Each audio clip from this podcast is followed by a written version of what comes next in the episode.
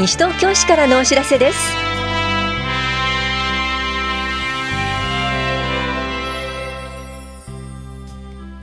今日は大型連休における保育実施。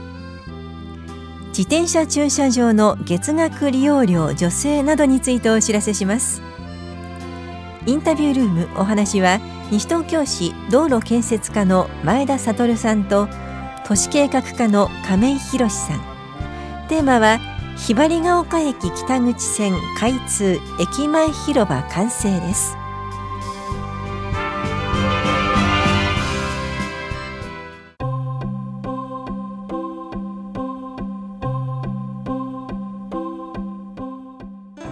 大型連休における保育の実施についてお知らせします。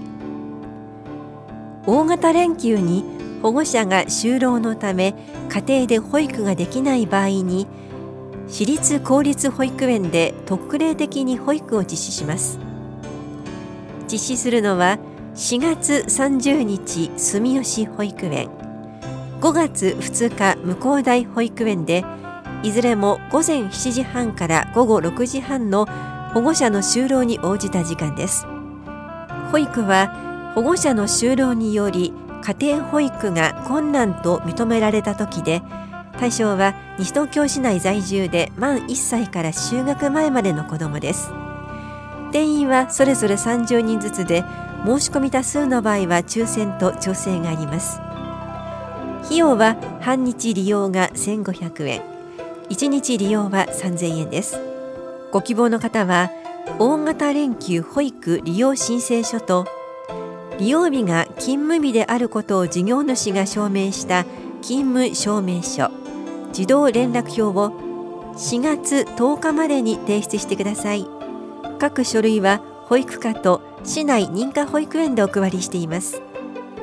決定通知は4月15日頃に発送の予定です。お申し込みお問い合わせは棚視聴者1階保育課までです。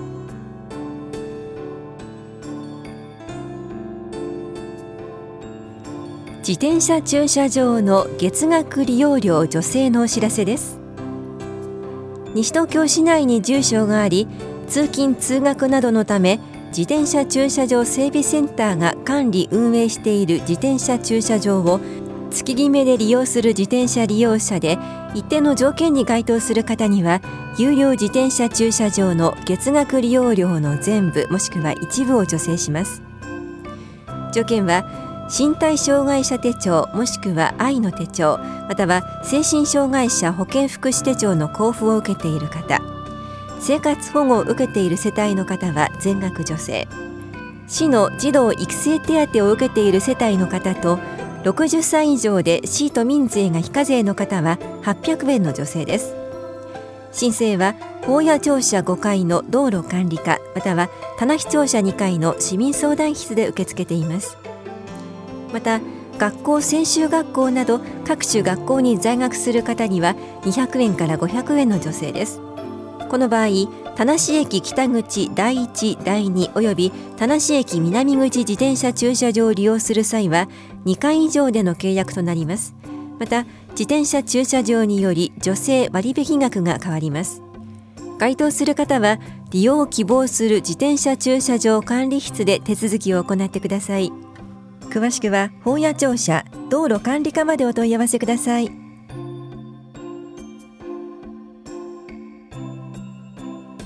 新生児聴覚検査の公費助成開始のお知らせです。今月から新生児の聴覚検査の費用を一部助成します。今年4月1日以降に生まれ生後50日までに新生児聴覚検査を受けた市民です。なお今年3月以前に母子健康手帳の交付を受けた方で受診券をご希望の方は件名を新生児聴覚検査受診票とした上でメールでお申し込みください。お申し込みお問い合わせは健康課までです。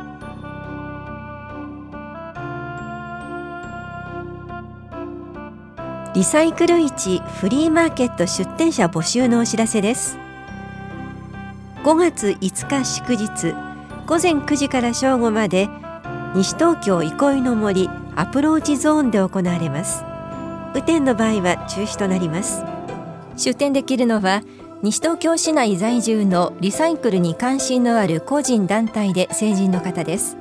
なりわいとしている方はご遠慮ください。出店ご希望の方は往復はがきで今月10日までにお申し込みください。宛先はエコプラザ西東京内ゴミ減量推進課までです。はがきは1世帯1通に限られます。なお申し込み多数の場合は抽選となります。飲食物動植物などの販売出店場所の選択はできません。詳しくは西東京市ゴミ減量推進課までお問い合わせください。軽減税率対策補助金のお知らせです。消費税軽減税率制度の実施に伴い対応が必要となる中小企業小規模事業者などに対し複数税率対応レジの導入や受発注システムの改修などに要する経費の一部を補助するための中小企業庁管轄の制度です。この制度には複数税率対応レジの導入等支援の A 型が4種類。受発注システムの改修等支援の B 型が2種類。請求書管理システムの導入等支援の C 型が3種類と3つの申請類型合わせて9種類の支援メニューがあります。申請は随時受け付けますが補助対象となる期間が決まっています。申請期限は6月28日または12月16日です。詳細は専用ホームページか軽減税率対策補助金事務局コールセンターまでお問い合わせください。西東京商工会と産業振興課からのお知らせでした。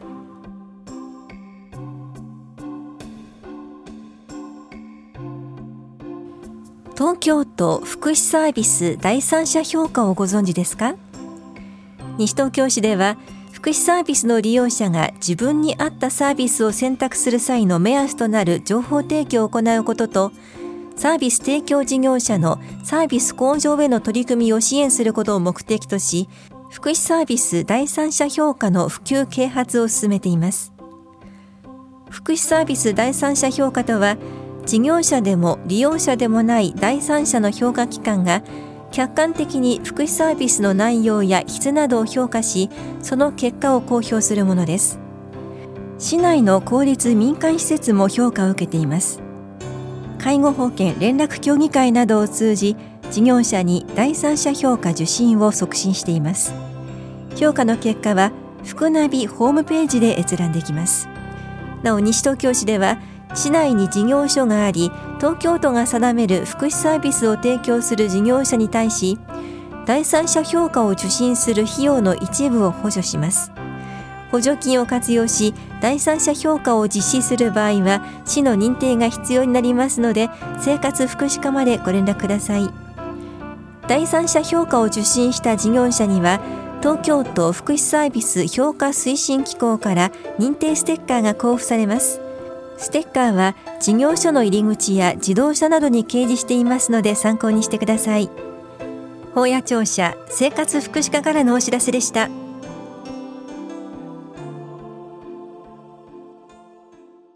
インタビュールーム。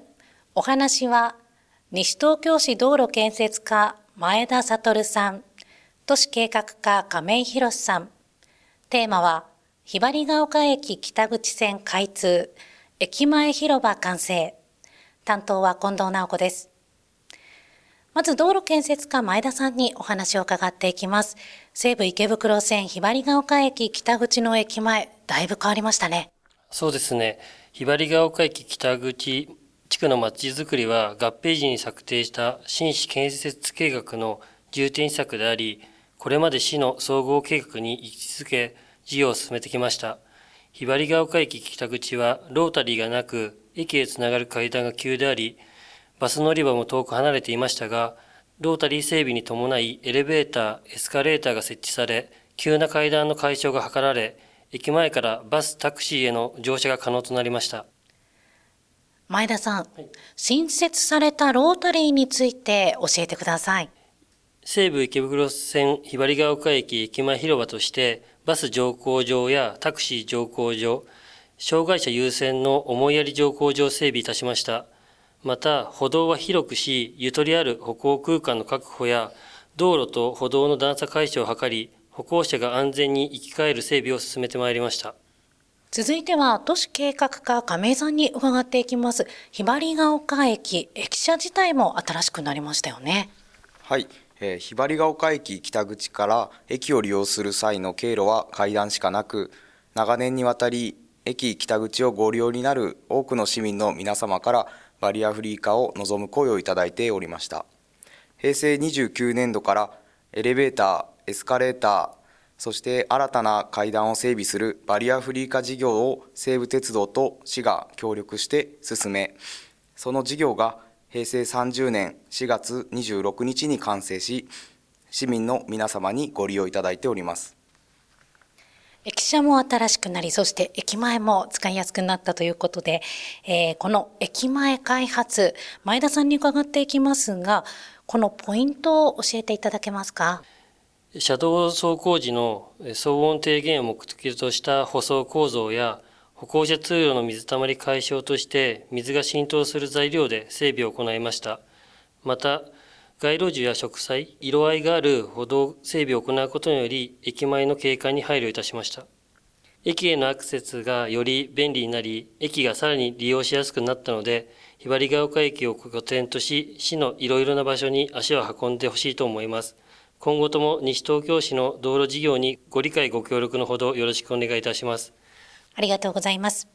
インタビュールーム、テーマは、ひばりが丘駅北口線開通、駅前広場完成。お話は、西東京市道路建設課前田悟さん、都市計画課亀井博さんでした。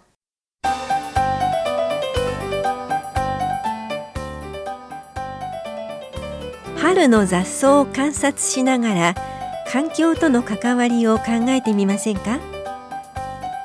エコプラザの雑草教室。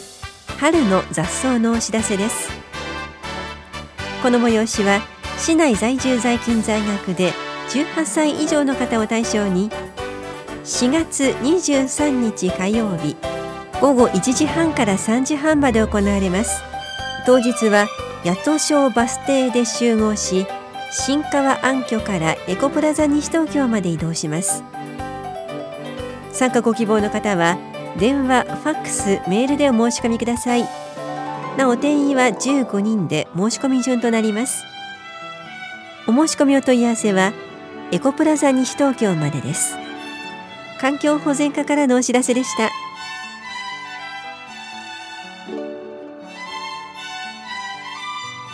この番組では皆さんからのご意見をお待ちしています。FM 西東京西東京市からのお知らせ係までお寄せください。またお知らせについての詳しい内容は広報西東京や西東京市ウェブをご覧いただくか西東京市役所までお問い合わせください。電話番号は042-464-1311 042 464-1311番です。以上西東京市からのお知らせ亀井さゆりでした。